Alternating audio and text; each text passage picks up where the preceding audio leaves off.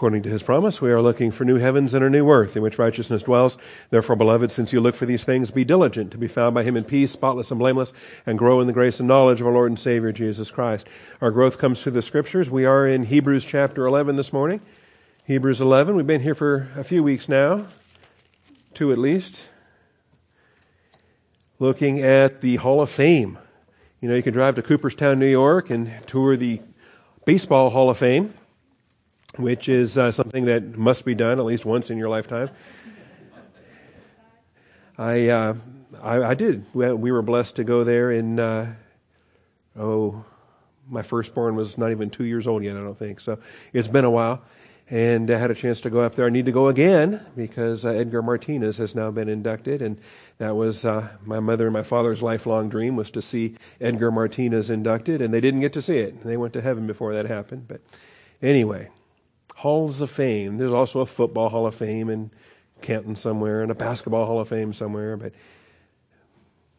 baseball is where it really is anyway. So there's a baseball hall of fame in Cooperstown, New York.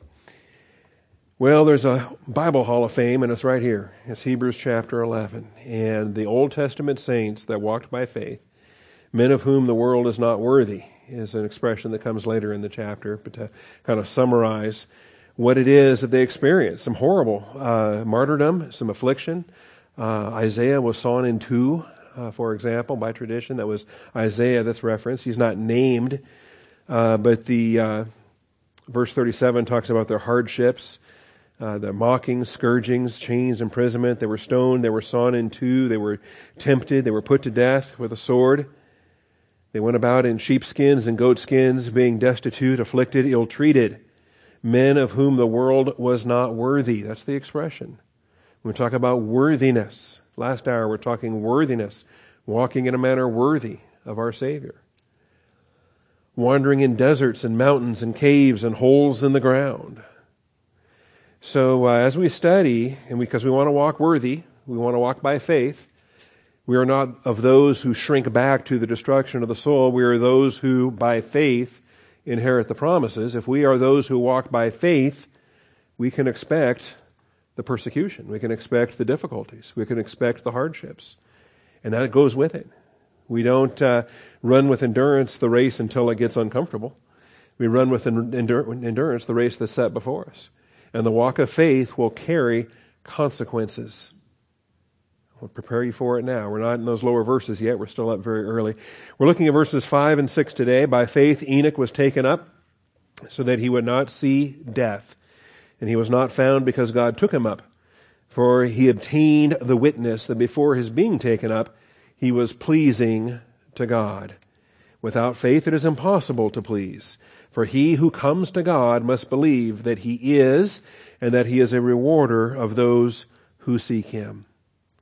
A lot to uh, exegete out of those verses, let me tell you. So let's start with a word of prayer, uh, equipping ourselves spiritually to receive the word of truth, and then we can proceed with our study. Shall we pray?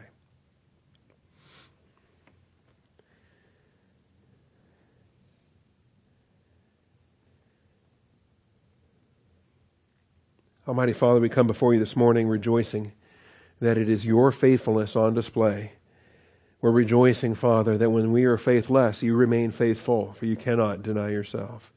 We claim your faithfulness and we embrace it once again today as the study of your truth requires the faithfulness of your teaching ministry, the teaching ministry of God the Holy Spirit to take all things, even the deep things of God, and to reveal them to each one of us. We have living human spirits so we can receive spiritual truth. We also have the permanent indwelling of God the Holy Spirit and so, Father, we are doubly without excuse. We humble ourselves before you so that with humility we can receive the word implanted. If there's anything that would hinder us from receiving it here today, clear it aside, Father. Clear aside the stones, the thorns. Give us good depth of soil on this day that we can receive that word implanted. We thank you and we praise you, Father, in Jesus Christ's name. Amen. And so last week we dealt with Abel in verse 4 by faith Abel offered to God. And we went through that whole story, the Cain and Abel story from Genesis chapter 4. We get to go past that today now to the Enoch story. And uh, we just, we're just getting a survey. The, the, the author of, of, Hebrews is giving us an Old Testament walkthrough, an Old Testament survey whereby we can see faith in action and we can observe what faith accomplished in their life. And so today we look at by faith Enoch. By faith Enoch was taken up. He's in the seventh generation from Adam. We don't read that here, but we'll see that in Jude. By faith Enoch was taken up. He was raptured. He was caught up so that he would not see death. The experience of departing earth without physical death is pretty unusual. Enoch's testimony led to his rapture. Enoch's testimony led to his rapture. Remember, we're talking about the testimonies that we have. The fact that the walk of faith testifies. It's martyreo, bearing witness. And so God observes these witnesses. Fellow believers observe these witnesses. Angels observe these witnesses. And Enoch had a witness. Abel had a witness. Uh, there are some churches you might attend where the preacher will say, Can I get a witness? And uh, that's not our style, but I understand where that methodology came from. And so this is a chapter, we call it the Hall of Fame. We could also call it the Testimony of the Witnesses. And that's what it's all about. Uh, the point in, uh, uh, in the previous slide, you might recall, was that Abel's testimony led to his martyrdom.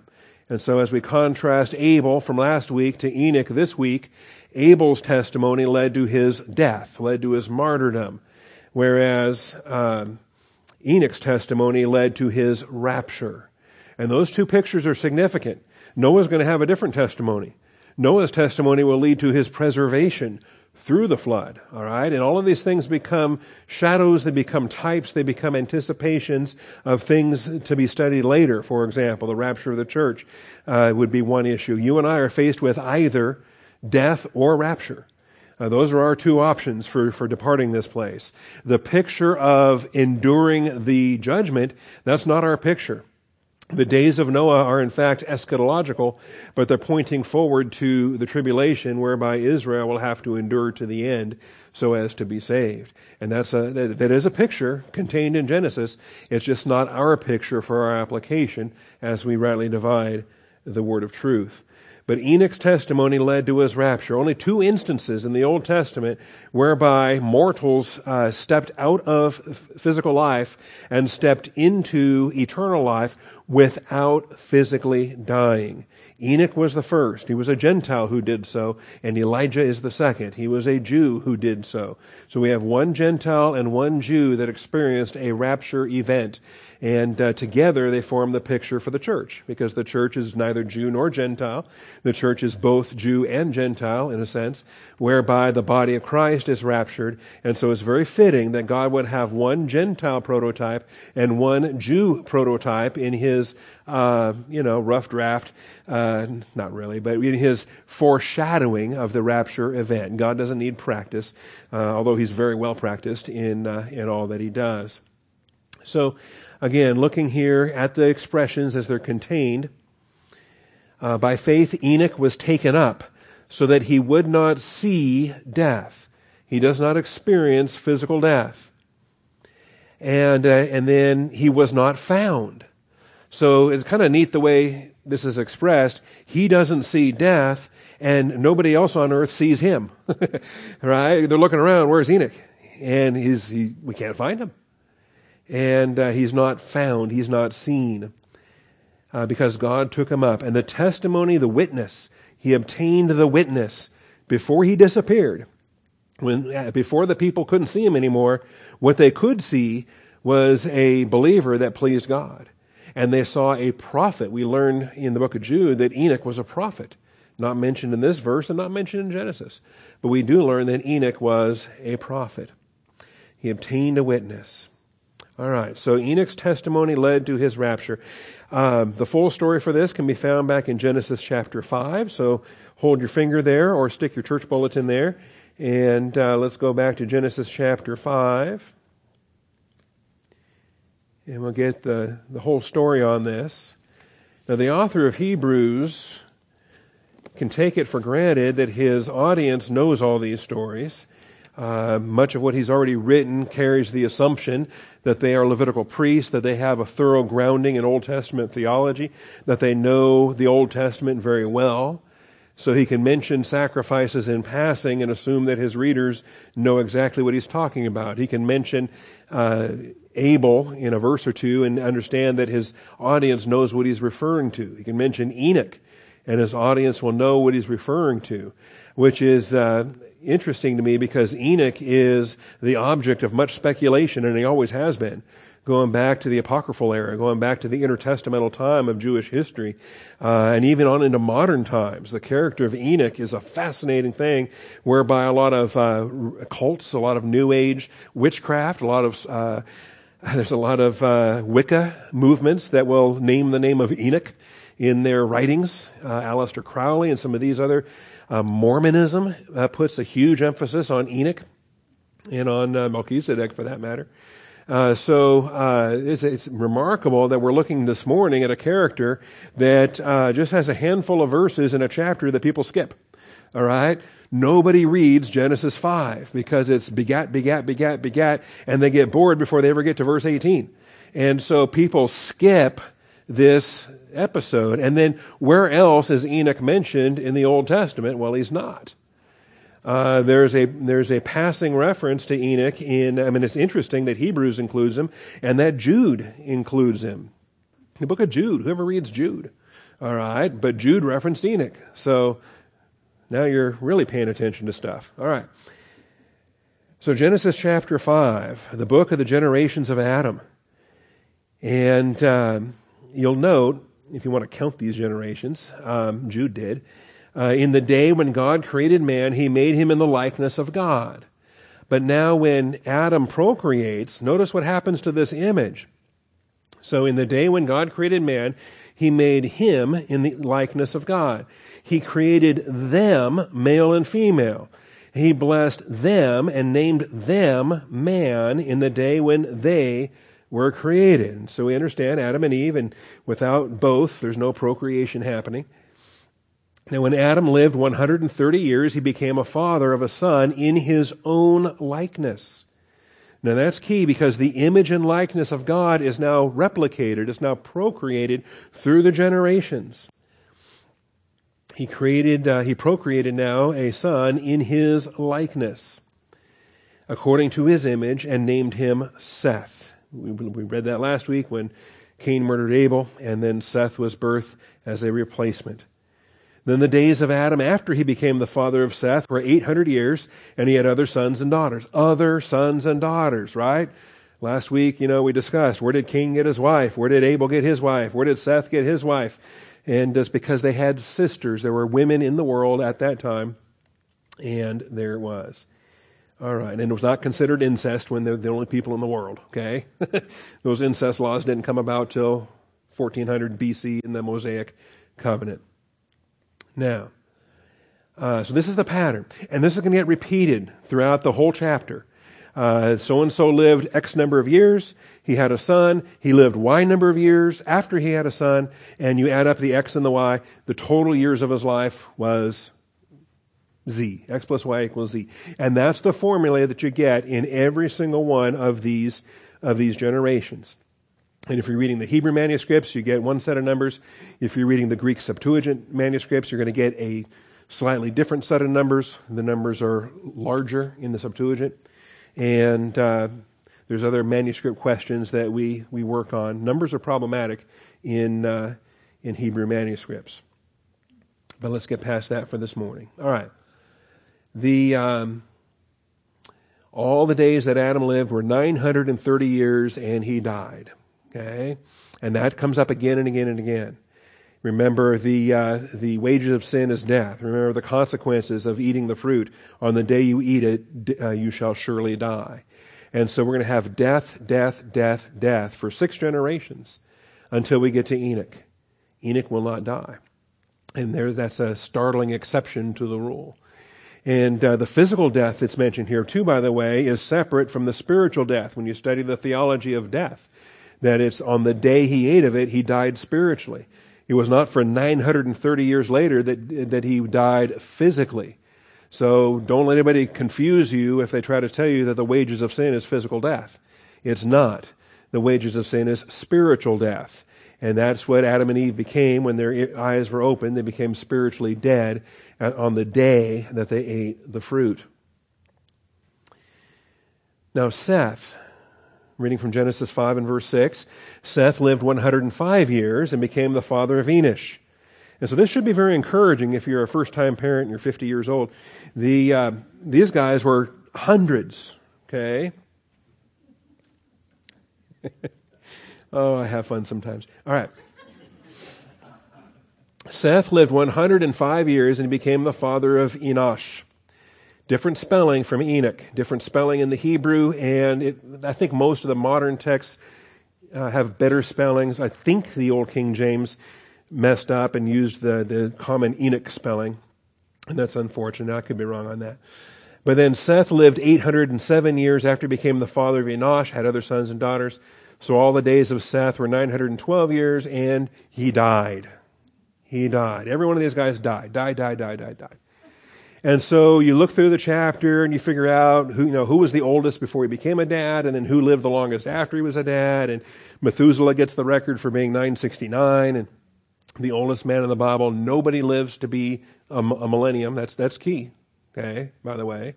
I don't think anyone will live the entirety of the future millennium either. Any of the tribulational survivors, uh, they're not going to live the length of that thousand years. Anyway, um, also, you say, well, Adam kind of got cheated if he only lived to be 930. Yeah, but how old was he when, on the day he was created? Because he wasn't born. He didn't start at zero. I think he was an adult male son when he was created at, at the equivalent age of 100. I think he, if the youth dies at 100 in millennial conditions, then uh, I think uh, on the day Abraham was, uh, Adam was made, on the day Eve was made, I believe they were 100 years old, mature men and women. Anyway, as long as he was over 39, he was older than uh, Methuselah. Trick question. All right. I don't think he threw birthday parties either. Now, so Adam died, Seth died, Enosh died, Kenan died, Mahalalel died. And, and, as you work your way through here, also, it's useful to chart um, the fact that many of these overlapped. Adam's still alive through how many, how many sons and grandsons, through how many generations? Okay. Uh, I believe, depending again, Hebrew manuscripts, Greek manuscripts have different numbers. But in the Hebrew manuscripts, Noah is the first generation to not know Adam. Do you think that's an accident? That it's the days of Noah that become as wicked as they become when Adam's no longer around? All right. Now, the details here with Enoch. So, uh, Jared. Jared lived 162 years, became the father of Enoch. Jared lived 800 years after he became the father of Enoch, and he had other sons and daughters. And Enoch may not have been his firstborn. It's just this is the age he was when this child was born. Because we know Seth wasn't Adam's firstborn. It's not always firstborn to firstborn to firstborn in this chain. So all the days of Jared were 962 years, and he died. Enoch lived 65 years. Oh, started young, got married young. They probably criticized him for getting married so young and became the father of Methuselah. Then Enoch walked with God 300 years after he became the father of Methuselah. Now, notice something else that's different here. For six generations, we have they lived and had a son. They lived and then they died. They lived, they had a son, they lived, and then they died. In this case, Enoch lived, but then Enoch walked with God. Not just that he lived, he walked with God. 300 years after he became the father of Methuselah, and he had other sons and daughters. So all the days of Enoch were 365 years. And Enoch walked with God, and he was not, for God took him. Took him. And we have language here, and similar to what we have with the taking and the rapture, we have a snatching, just like the rapture is a harpazo, is a snatching. And we have here a testimony uh, that led to the rapture. Then you can read through the rest of this. Uh, Methuselah uh, begat Lamech, and Lamech begat uh, Noah. Lamech is interesting because he dies so young, too. Um, lived 182 years and uh, named his son Noah for a spiritual reason. He's prophesying here. We, we learned that probably all of these generations were prophets when it comes down to it. Um, but he called his, the name of his son Noah, saying, This one will give us rest from our work and from the toil of our hands, arising from the ground which the Lord has cursed. He utters a prophecy related to the naming of Noah. Then Lamech lived 595 years. How tragic after he became the father of Noah and he had other sons and daughters. Well, see, if he if he could have lived to be 900 and whatever anyway, the flood would have killed him. So dying young was actually a grace blessing. It was God's grace at work that he died as young as he died. And then Noah, 500 years before he became the father of Shem, Ham, and Japheth, waiting rather late in life to start having his babies at the age of 500. So, this is what we have. Now, is there more to be gleaned from this? Do you want to know more? Is, is the story just begging to be told? Well, what else happened there? That's probably why it led to such a rich uh, spectrum of intertestamental literature, not Bible, but apocryphal works. The book of Enoch, there's a one Enoch, there's a two Enoch, there's even other things that came later. Um, one Enoch, by the way, does not belong in the Old Testament. It's not even written in Hebrew and uh, and things. All right. It's Ethiopic. It's accepted by the Ethiopic church as canon, but not by any other Western church as belonging in the canon of Scripture. As far as the Bible is concerned, you got to go all the way to almost the end, right before Revelation. You get to Jude. and Jude will reference the prophecy of Enoch. So again, we're going to go past Hebrews now. On our way back to Hebrews, we're going to go past Hebrews and we're going to go to Jude. It's a single chapter book. Don't say Jude chapter 1 and verse 14, just say Jude 14. Jude 14 and 15. It was also about these men that Enoch, in the seventh generation from Adam, prophesied. And in these verses actually uh, reference information that is contained in the Apocrypha, not contained in the Bible, not contained in the Old Testament. Uh, references made to the Apocrypha. But notice Jude is not saying, Thus saith the Lord, or as it says in Scripture. Jude is not sanctioning one Enoch at all. But he is including information that's contained in a non-biblical book. And then the Holy Spirit, by putting it in, in the New Testament, sanctions this information as being true, as being uh, accurate from God's point of view. If you have any questions on that, we can handle Q&A time on Wednesday. Be happy to talk about that. But here's Enoch in the seventh generation from Adam, prophesied and this is not a prophecy you're going to find in Genesis. But he prophesied, saying, Behold, Yahweh, the Lord came with many thousands of his holy ones, many thousands, myriads even, to execute judgment upon all, and to convict all the ungodly of all their ungodly deeds, which they have done in an ungodly way and it's a prophecy of judgment. And you'll note it comes two generations before the flood, and it's not even talking about the flood. It's talking about the second advent of Jesus Christ. It's talking about the great tribulation of Israel. One of the earliest prophecies in Scripture, and it's not recorded in Genesis, but it's one of the earliest prophecies of Scripture, and it points ahead to the tribulation. It points ahead to the second advent. It points ahead to Armageddon. Ungodly ungodly deeds which they have done in an ungodly way. Remember, you can do the wrong thing for the wrong reason in the wrong way. That's what these guys are doing. And of all the harsh things which ungodly sinners have spoken against him. Global blasphemy against Messiah gets answered for on this event. So, uh, this is a judgment. And Jude references this. This is Jude, the brother of our Savior, the brother of James, writing in the New Testament, possibly one of the earliest New Testament books. We don't really know the dating of Jude. Uh, we believe that James was fairly early, and yet I believe it's after Galatians. So we can place James maybe in the mid 50s in, uh, in writing his, the book of James, and likely Jude likewise in the mid 50s, uh, similar to uh, the dating for James.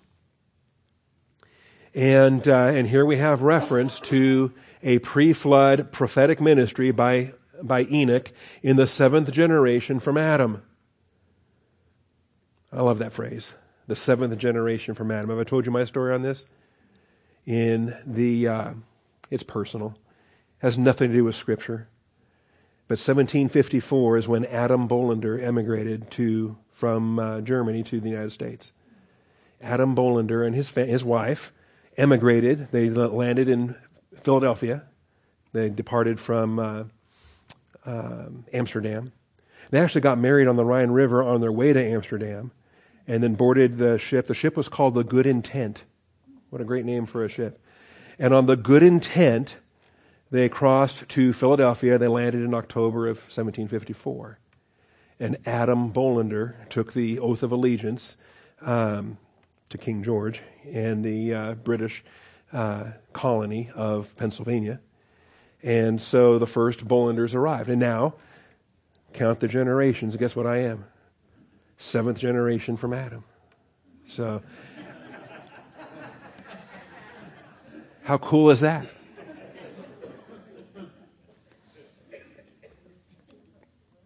All right. Well, it's apocryphal, that's right. and it's just as edifying as the Apocrypha. But what's interesting, though, is that this would be given and not recorded in the Hebrew Scriptures.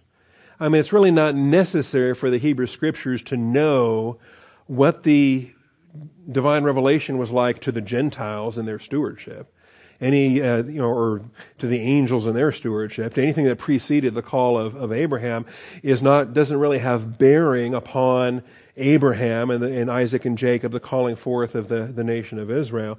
God did not give written scriptures to any Gentile people he first started going in writing in the Hebrew language to the Hebrew people and giving the canon of Scripture to Israel. What advantage has the Jew? Great in every respect. First of all, they were entrusted with the oracles of God, that no Gentile nation was given canon like Hebrew, uh, the Hebrew canon was given to the Jewish people. And so when we study Genesis and you have the seed of the woman revelation in Genesis 3:15, that's powerful. There's, there's soteriology in that. There's messianic promises in the coming seed of the woman that uh, a Savior is going to be sent who's going to crush the serpent's head. And he, it won't be without injury because the, the Messiah himself will have his heel uh, bruised even as he bruises the serpent's head. And so there's conflict in the midst of salvation that's recorded in Genesis 3. Don't get me going. I can preach Genesis 3 all day. That's a, that's a powerful message right there. The proto, proto-evangelium, the very first promise of a, of a gospel is right there in Genesis 3.15. So the seed of the woman revelation. That's a fun one to preach. Because we all know women don't have seed, men have seed. Okay? You can even, you can even understand virgin birth within the built in, baked into that language of seed of the woman promise as it's given. And then you have the Noahic covenant revelation. Uh, you can look at Genesis 9 and you can see uh, now three generations after uh, Enoch, because you have Methuselah, Lamech, Noah. And Noah takes them through the flood and on the ark. And then after the flood, there's the promise to never flood the earth again, to never destroy humanity again. So uh, all of these chicken little sky is falling, global warming, panicky types, uh, they don't know what they're talking about because God will not destroy humanity. God will preserve humanity. And it's not going to be, uh, global warming is not a problem because there's going to be intergalactic universal consumption by fire when the heavens and earth are destroyed and the new heavens and new earth are created. But when you read Genesis 9 and after the flood, we have um, the covenant that's made with Noah. So God spoke to Noah and to his sons with him, saying, Now behold, I myself do establish my covenant with you and your descendants after you. All of humanity at this point, post flood, is a descendant of Noah. And with every living creature that is with you, the birds, the cattle, every beast of the earth with you, of all that comes out of the ark, even every beast of the earth. I establish my covenant with you, and all flesh shall never again be cut off by water of the flood. Neither shall there be again a flood to destroy the earth. Because the second uh, destruction is by fire. It destroys the heavens and the earth, not just the earth. And so God said, This is the sign of the covenant which I am making between me and you. And it's not the uh, gay pride parade sign, it's the rainbow that celebrates the covenant he makes with Noahic humanity that after judgment comes grace. I will set my bow in the cloud. It shall be for a sign of the covenant between me and the earth. It shall come about when I bring a cloud over the earth that the bow will be seen in the cloud. And I will remember my covenant. God's omniscient. He's not forgetful, but these are the occasions in which he chooses to bring his covenant to the forefront of his thinking and he will look upon it. And this is uh, the blessing. This is the sign of the covenant which I have established between me. And it's a much easier sign than circumcision was given to, to uh, Abraham. All right. So the rainbow was the sign for Noah's covenant. Circumcision was the sign for Abraham's covenant. And that's a different sermon altogether. Down to verses 25 through 27, and you'll note uh, the end of this chapter, Noah has an episode here of drunkenness and a lot of debate about what uh, his son did to him in the tent there. Uh, but when Noah awoke from his wine, he knew what his youngest son had done to him. So he said, Cursed be Canaan. That's the son of Ham with a sin issue similar to Ham's sin issue. Cursed be Canaan, a servant of servants he shall be to his brothers. He doesn't curse Ham because Ham's already blessed. You can't, you can't curse whom God has blessed, but you can curse Canaan here in this sense. He also said, Blessed be the Lord, the God of Shem. See, not only are we learning about genealogies, we're also learning about the covenant promises and how it is that we're tracing through Seth to Noah, to Shem, to Abraham, Isaac, Jacob. We're tracking that seed of the woman promise. The Genesis 3.15 uh, crumb, uh, breadcrumb trail is working its way through these generations, and the God of Shem is significant. If humanity is broken down to Ham, Shem, and Japheth, we have humanity to the planet today. Our world population today is broken down into three broad divisions of Hamitic, Semitic, and Japhetic. To this very day, we have three broad divisions of humanity, 70 national divisions within those three. And it's the God of Shem, the God of Shem.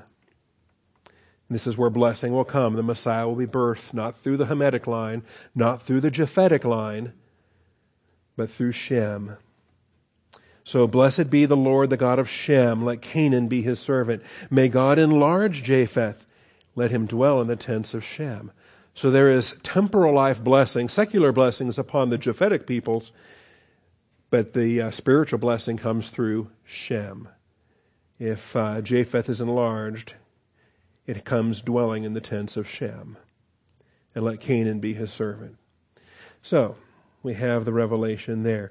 And it's curious. So you, you become a student of Genesis and you've got seed of the woman prophecy, you've got Noah prophecy, and in between there, you've got prophecy that's verbally given to those people at that time, and yet not recorded in Scripture. Not recorded until Jude brings that information around in Jude 14. Then Hebrews. Hebrews references Enoch's faith and the pleasure he gave to God. Now we have an example of Abel's faith and that God regarded his, him and God regarded his offering. But we have statements of regard. We don't have statements of pleasure with relationship to uh, uh, Abel. Last week, did we see any pleasure last week? We saw regard. We saw regard for Abel and regard for his sacrifice. We saw no regard for Cain and no regard for Cain's sacrifice, but we didn't see pleasure. And that's not an accident because pleasure, God separates sacrifice from pleasure. Even when the sacrifice is correct. His pleasure is in walking. His pleasure is in the fellowship that he has with those that obey him and those that walk with him. And we'll be seeing more on this when we study the pleasure of God in um, the Colossians series, that we uh, are filled with the knowledge of His will so we can walk and please God. So Hebrews references Enoch's faith and the pleasure he gave to God, using that example to provide a theological expression of faith and pleasure. It's a theological expression of faith and pleasure. And that's what it should come down to. For you and I, we should have this faith and pleasure. Without faith, it is impossible to please God.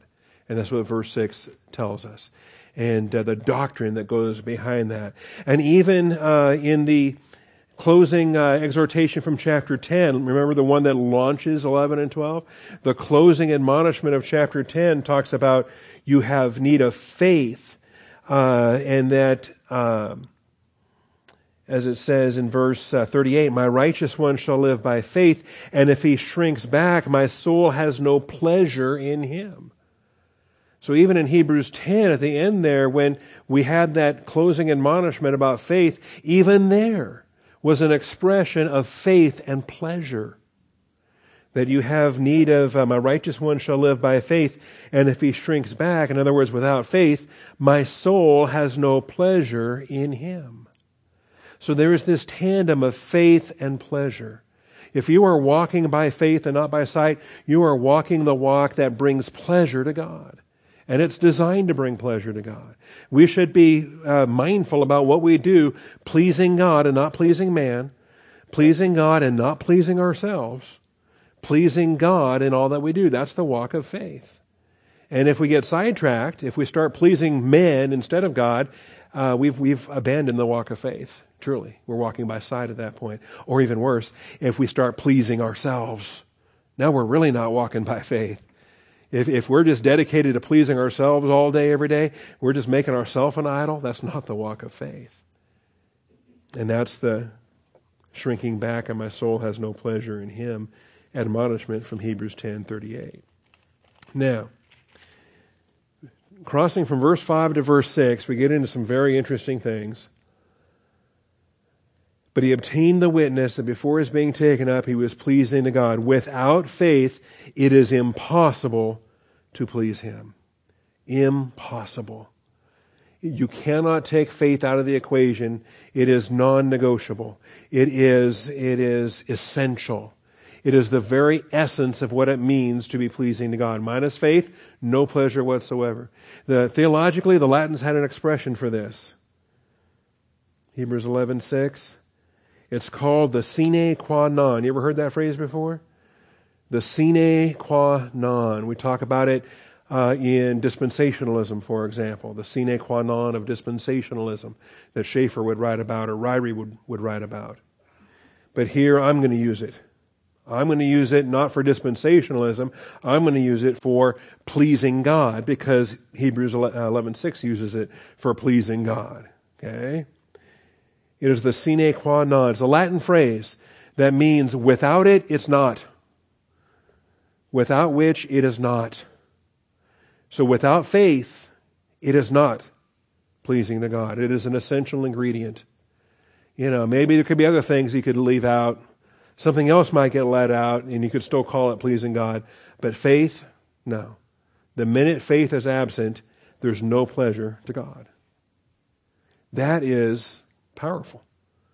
I mean, that just tells it like it is. It'd be like an ingredient for, um, if you leave a certain ingredient out, can you still call it a recipe for, for something, right? If you, uh, if you lead, uh, okay, my Aunt Phyllis, a marvelous cook, tried to impress my Uncle Dick when they were newlyweds because her specialty was peanut butter cookies.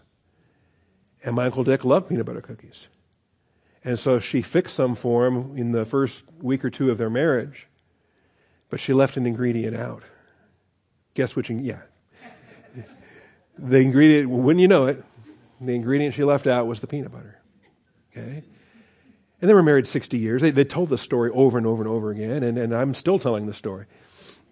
And uh, now, can you really call them peanut butter cookies if you left the peanut butter out? By definition, I, I don't think that's right. I just think it's, it's something else. It's just not a peanut butter cookie. That's what happens when you take faith out of your walk. If you take faith out of your daily walk, you're not pleasing God. No matter what else you do, there's no pleasure in that. And you could, you could do good works till the cows come home. Without faith, it's wood, hay, and stubble. Without faith, God has no pleasure in it, and, and He's not gonna, not gonna look at that for all eternity. He's gonna look at it one more time when He burns it up at the judgment seat. It's going to be laid before Him on the altar as wood, hay, and stubble will be burned, consumed, and gone and you thought you were doing all this great work for God. It was without faith. Without faith, it is impossible to please God. And so we can get this. And, and it should be interesting for us because it's true related to salvation. It's true related to our priestly walk. It's true related to our fruit bearing. It's true related to everything centering on what pleases Him. Saving us pleases Him our priesthood pleases him. Our fruit bearing pleases him. And so this faith issue is the sine qua non of a lot of different things, starting with our salvation and also including our priestly worship. Without faith, no one comes to the Father. That should be clear enough. I mean, you can preach these yourself. You know these verses. What does John 3:16 say? God so loved the world that he gave his only begotten son that whosoever believeth in him, well, then there you have it. There's your faith. Believe is the verb, pisteuo, Faith is the noun, pistis. It's the same thing. Whatever you're talking about, if you're talking about faith or belief. So, faith, without faith, nobody's saved. You can become a church member and serve God and do whatever, but if you're not a believer, you're not going to heaven. Verse 18, he who believes in him is not judged. He who does not believe has been judged already. It's retroactively, positionally true. You're born in Adam. You are already a judged member of the Adamic race at your physical birth. The little babies that we prayed for uh, a few weeks back, they're, they're in Adam. And yeah, they're cute. We, we, you know, we make googie eyes at them, but they're, they're in Adam. They need a Savior has been judged already because he has not believed. There's faith in the name of the only begotten Son of God. Verse 36 He who believes in the Son has eternal life. So without faith, the, faith is the sine qua non of salvation. It's also the sine qua non of our priesthood. It's our sine qua non for pleasing God. And this is what we have to ask what is Hebrews 11:6 even talking about? he who comes to God must believe that he is. Is that talking about an unbeliever getting saved? For the he who comes to God? Or is that talking about a believer walking by faith who comes to him in a priestly function? That's what Hebrews is all about. Is a, somebody who's already saved, but coming to God within the veil uh, in the priestly function of our position in Christ. You must believe. You got to do that by faith. And we'll, um, we'll uh, exegete the rest of this here today as well. Believe that he exists? No. Of course he exists. Are you kidding me? Just don't be an atheist and God's happy with you.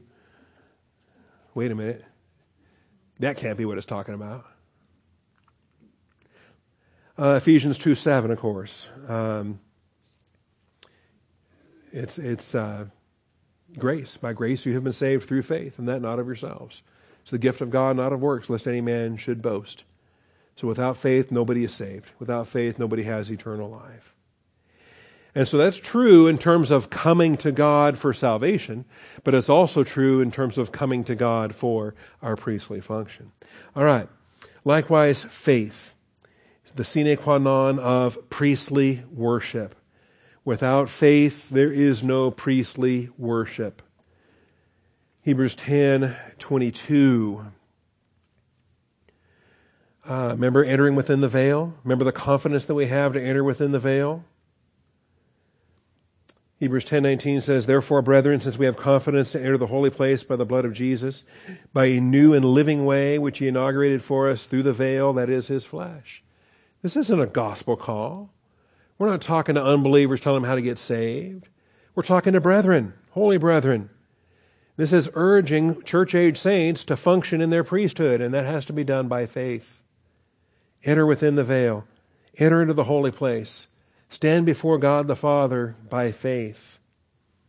And since we have a great priest over the house of God, let us draw near with a sincere heart in full assurance of what?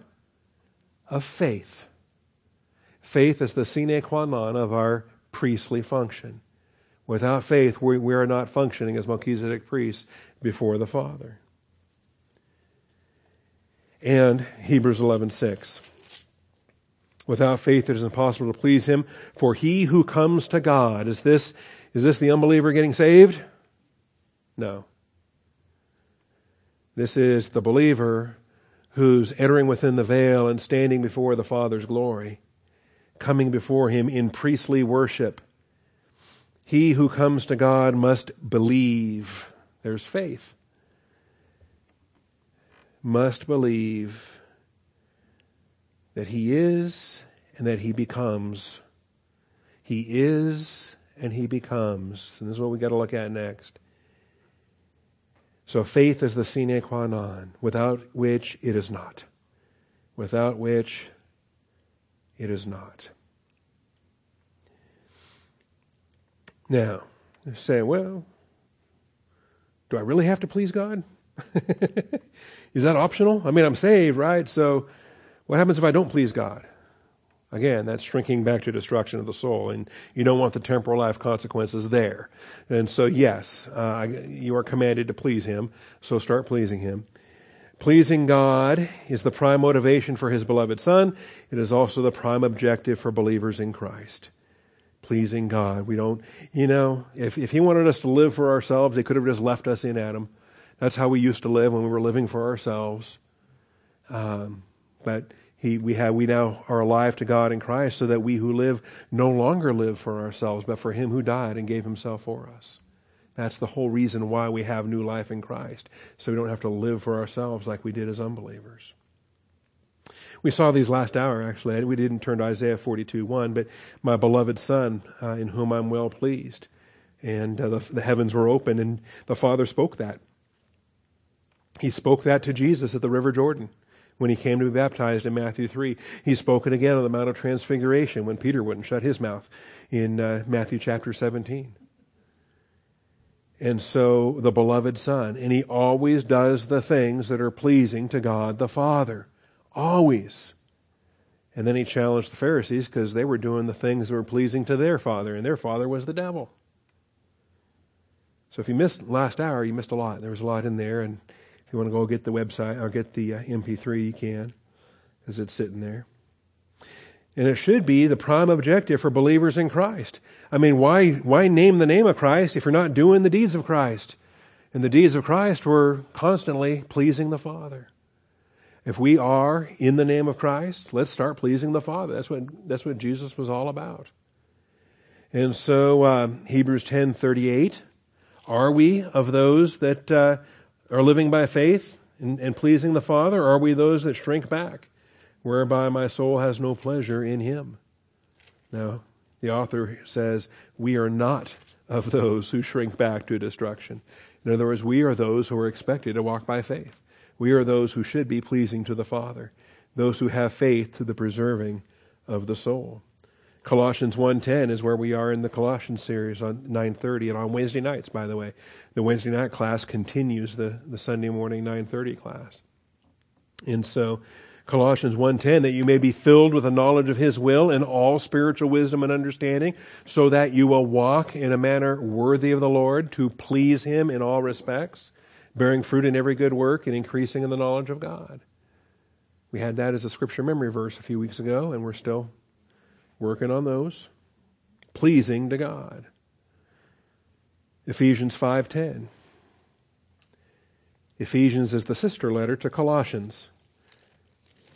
They're not identical twins, but they are twin sisters. Ephesians 5:10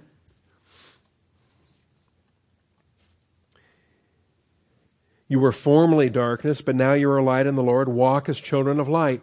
For the fruit of light consists in all goodness and righteousness and truth, trying to learn what is pleasing to the Lord. See, the unbeliever thinks we're just a bunch of goody two shoes that just uh, we have. We're legalists. We got lists of rules, and we don't do the things they they do because we're uh, hateful and judgmental, and we think we're better than them. okay? They'll, they'll accuse you of that. It's not true, of course. The, the whole point of godly living is that we love God and we want to obey what He has for us to do. And we now have a new nature in Christ for which this new nature is a son of light. Of course we're walking in the light. Walking in the light, bearing fruit, not participating in the unfruitful deeds of darkness, but all goodness and righteousness and truth, trying to learn what is pleasing to the Lord we conduct ourselves in a manner that's pleasing to God. And if the unbeliever who's displeasing to God uh, thinks that we're judging them, um, maybe uh, maybe we might just talk to him and say, you know, really you're reflecting a guilty conscience, and that the Holy Spirit could be provoking you at this point. And if you want to know, I can tell you what the answer is to that sin conviction. There's uh, there's grace available because uh, I'm not better than you. I'm, I'm, the same as you. I'm a sinner. I'm just a sinner saved by grace. And uh, it's not about the sins you're doing, it's about the Savior that paid for those sins. And so, you know, if you can take the time to talk to those kind of folks in between their attacks against you, okay, say, I, I'm not judging you. I'm not, I'm not living a righteous life because I think I'm better than you. It's all the grace of God. That's what it is. And lay it out there. And in some respects, that might, I mean, just the genuineness of that could be sufficient enough to reach folks that think that, that there's no genuine anything, that we're just a bunch of hypocrites, that religious people are a bunch of phonies.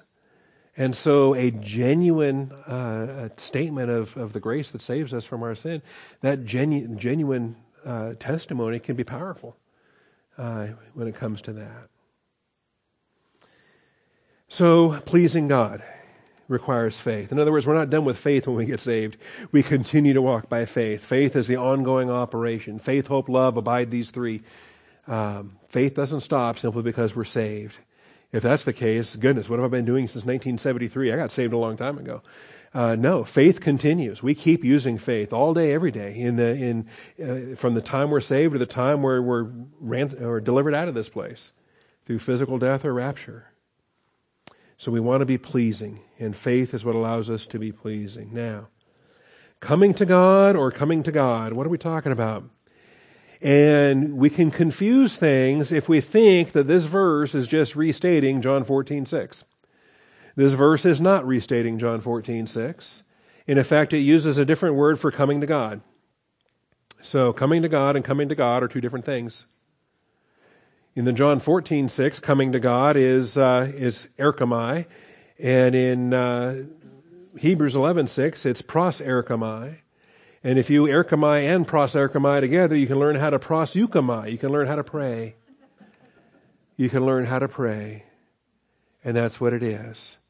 But the only people that can pros euchomai are the ones that have erchomai and pros erchomai. And we don't do a lot of exegesis in this hour. That's saved mostly for the 930 service, but here it's kind of inescapable because we talk about the one who comes to God. Without faith, it is impossible to please him, for he who comes to God. Now, just reading on the surface, that could be confusing with John 14, 6, where Jesus says, I am the way, the truth, and the life. No one comes to the Father but by me. John 14, 6. Do we, Should I assume that we know this passage? John 14, 6.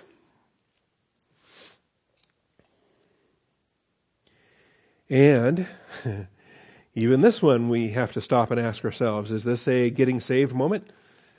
Is Jesus talking about coming to the Father as a personal salvation experience? We often preach it that way, but I think he's actually in context discussing the rapture and discussing the home he's going to prepare and coming again and receiving you to myself. And obviously, no one's going to get raptured unless they're saved first. So it's not wrong to teach this as a salvation principle. The exclusivity of the gospel is an exclusive gospel. There is no other way to receive eternal life but faith in Christ. And you can prove that from many passages of Scripture, including John 14, 6, although it's an adaptation, not an explicit um, use of John 14, 6. Do not let your heart be troubled. You believe in God, believe also in me. So you have a salvation, now have a walk of faith. In my Father's house are many dwelling places. If it were not so, I would have told you, for I go to prepare a place for you. Jesus ascended uh, 50 days after, uh, 40 days after his resurrection, 10 days before Pentecost. So he would have ascended on uh, May 14th of 33 AD.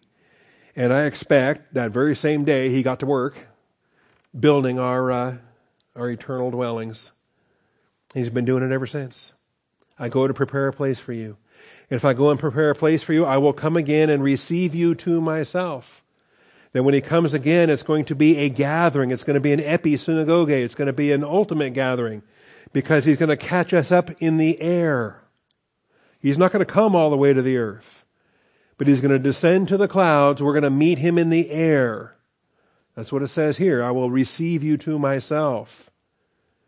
And it doesn't say, and then we're going to kick butt at Armageddon and conquer all the bad guys. It says, I will receive you to myself and then take you home and show you the, the mansions I've been preparing.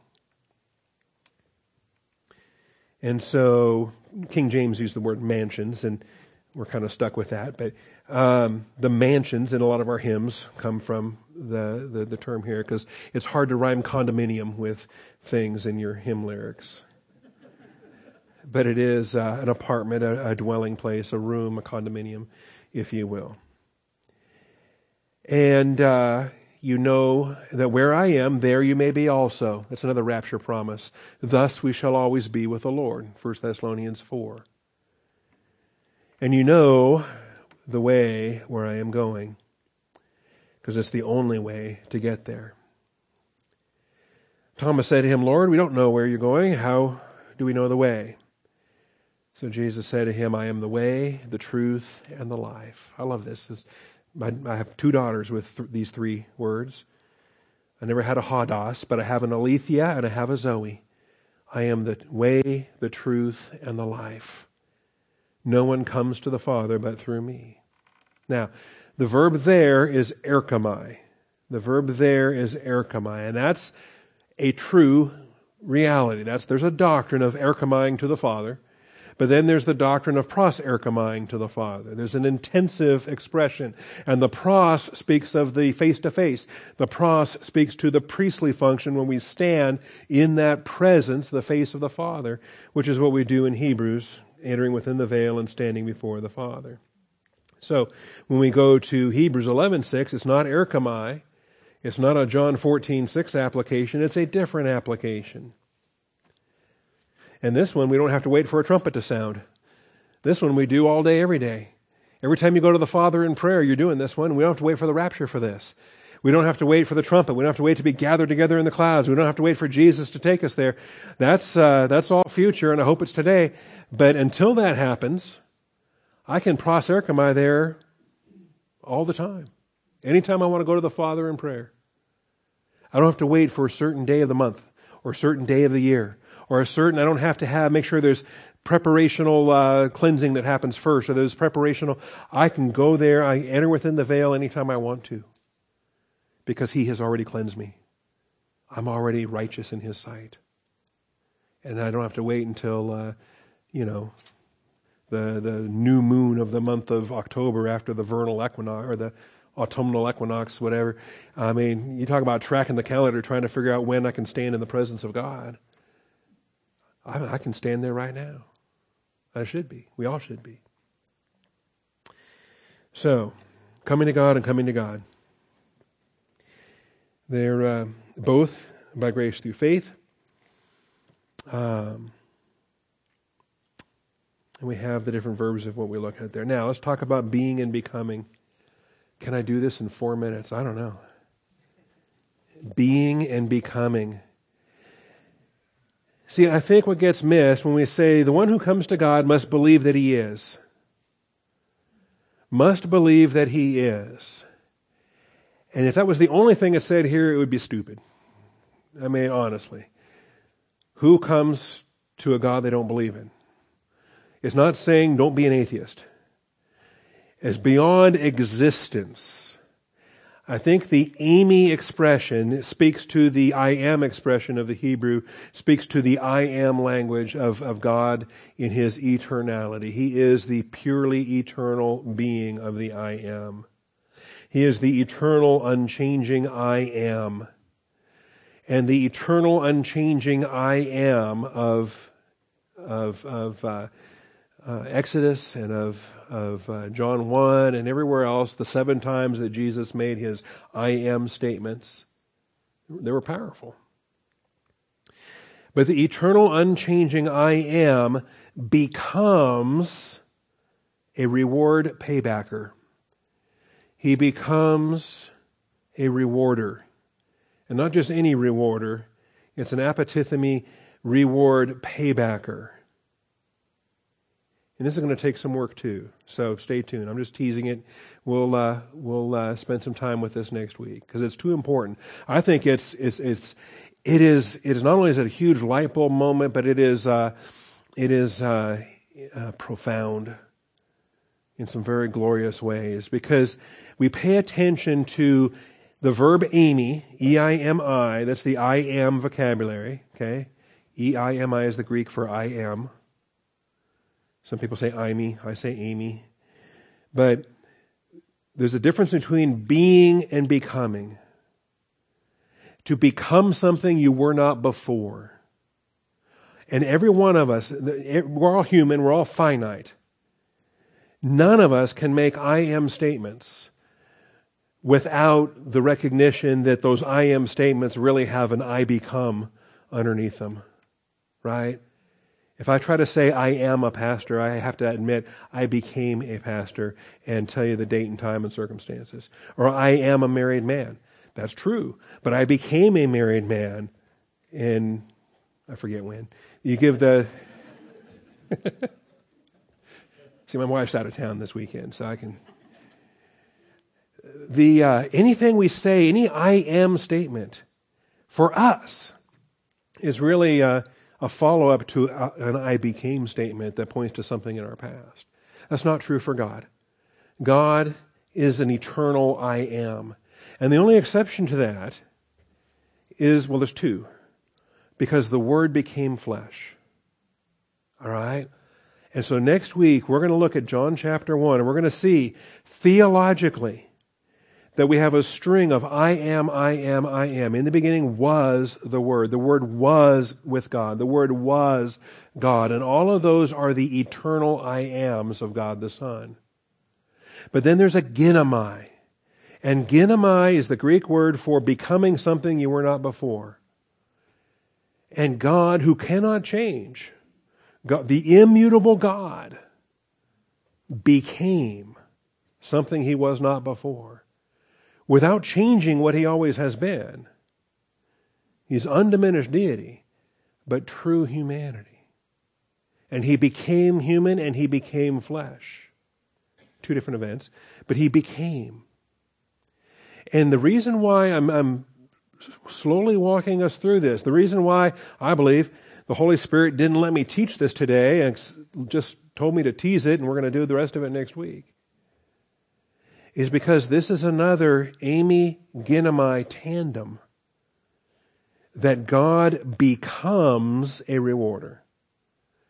He's not an eternal rewarder because from all eternity there was nobody to reward. but he becomes a rewarder when we come to him. So the I am becomes a rewarder.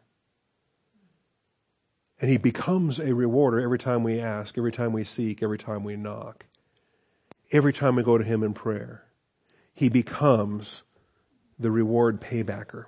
And that's, that's a special kind of rewarder. We, uh, relax, but we, we, um, we live in the fallen world. Some of us have some rough uh, workplaces. Some of us have some unforgiving uh, coworkers. We live in a pretty harsh world, and sometimes payback is a dirty, carnal, ugly thing. So much so that when we hear the word payback, we we we have an instantaneous um, kind of a impression, right? But it, payback is a glorious word. I'm going to try to rescue that word because payback, sanctified, you know, it's sanctified use. Payback is a glorious thing, and God is the eternally rewarding paybacker when He gives recompense for our prayer life, when He gives recompense for our priestly function by faith. It's not just reward, it's payback reward. And so uh, we got to make sure that we have something, we're contributing something for God to pay back as He rewards. So that's too much to get into this morning. Father, I thank you for truth, and I thank you for brothers and sisters that are committed to truth. I thank you for brothers and sisters that are serious students of the Word of God, that they don't come here for the fun and games and the entertainment and the programs. They come here for the teaching. They come here to be fed. They come here because they are true disciples living and abiding in the Word of God. And they want to learn from the Word of God day by day and moment by moment. I thank you, Father, and I pray that as we uh, as we uh, exegete um, verse six, as we exegete what it means to come to you, what it means to be rewarded, and what, what it means for you to become something that you were not before our prayer. I pray that we uh, we understand this for what it's truly saying. And I thank you, Father, in Jesus Christ's name. Amen.